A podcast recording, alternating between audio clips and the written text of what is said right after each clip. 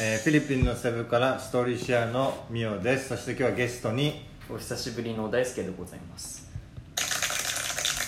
えー、っと久しぶりになりますが、えー APU 大学休学して海外インターンして今何ヶ月目ですか？今2ヶ月ですね。2ヶ月。2ヶ月経った？2ヶ月経ちました。2ヶ月経ちました。そろそろ生活にも慣れた頃ですが今日の議題は何でしたっけ？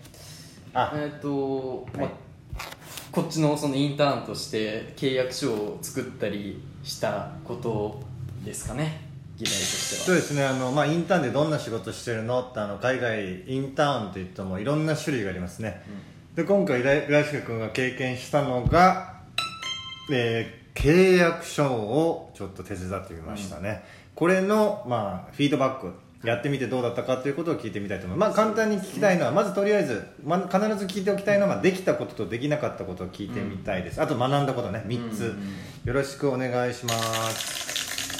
じゃあまああの契約書を今回書いたんですけどできたところからあのでき自分がその契約書を今回作っていてできたなって思うのがその自分が別の他の会社と結んでいた業務委託契約書があってそれその経験をあの今回ここで生かすことができたっていうそのなんだろうなんか自分の学びを応用できたっていうところが結構あったなっていう、うん。ところがあって。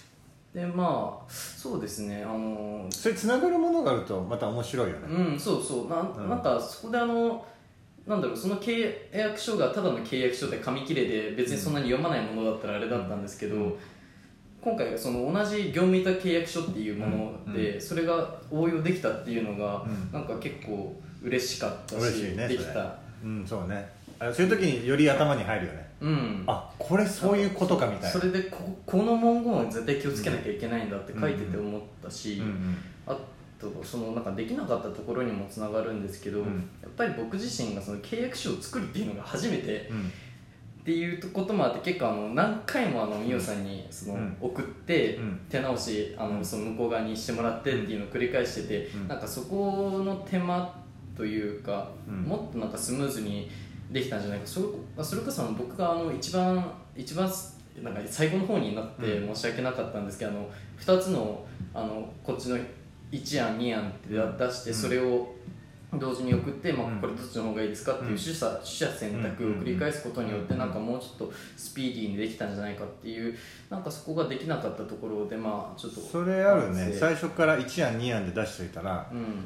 あのやり取りでやっぱ意外時間かかるもんねあそこでそう。ねでまあであのでそのミオさんに一応1案2案っていうのを送ってたんですけど、うん。ただそれがその1案2案をミオさんに送った上でそのどっちがいいってなってそれでじゃあ1つにするっていうん。じゃなくてもう2つとも送って2つとも向こう側に送っちゃってっていう方が早かったなって、うん。そしたら手順が少なくともうん。5段か6段ぐらいはなかったうんと思う、うんうん。だからそこはなんかうん。反省点だなと思うところです、で学んだことっていうのはまあそれもじゃあ入ってんのかな、うん、そうですね。あの、はい。なんだろう。なんか自分なんだろう。僕がそのフィリピンにここ、なんだろう。インターンをすることで、うん。あの気の利かせられる人間になりたいっていう目標が一つあってでそこをなんだろうなんか自分のあのなんミオさんにその実際に送っていたっていうのはあるんですけど、うん。ただそれをもうちょっとなんだろうなんか鋭くしてできたんじゃないかっていう、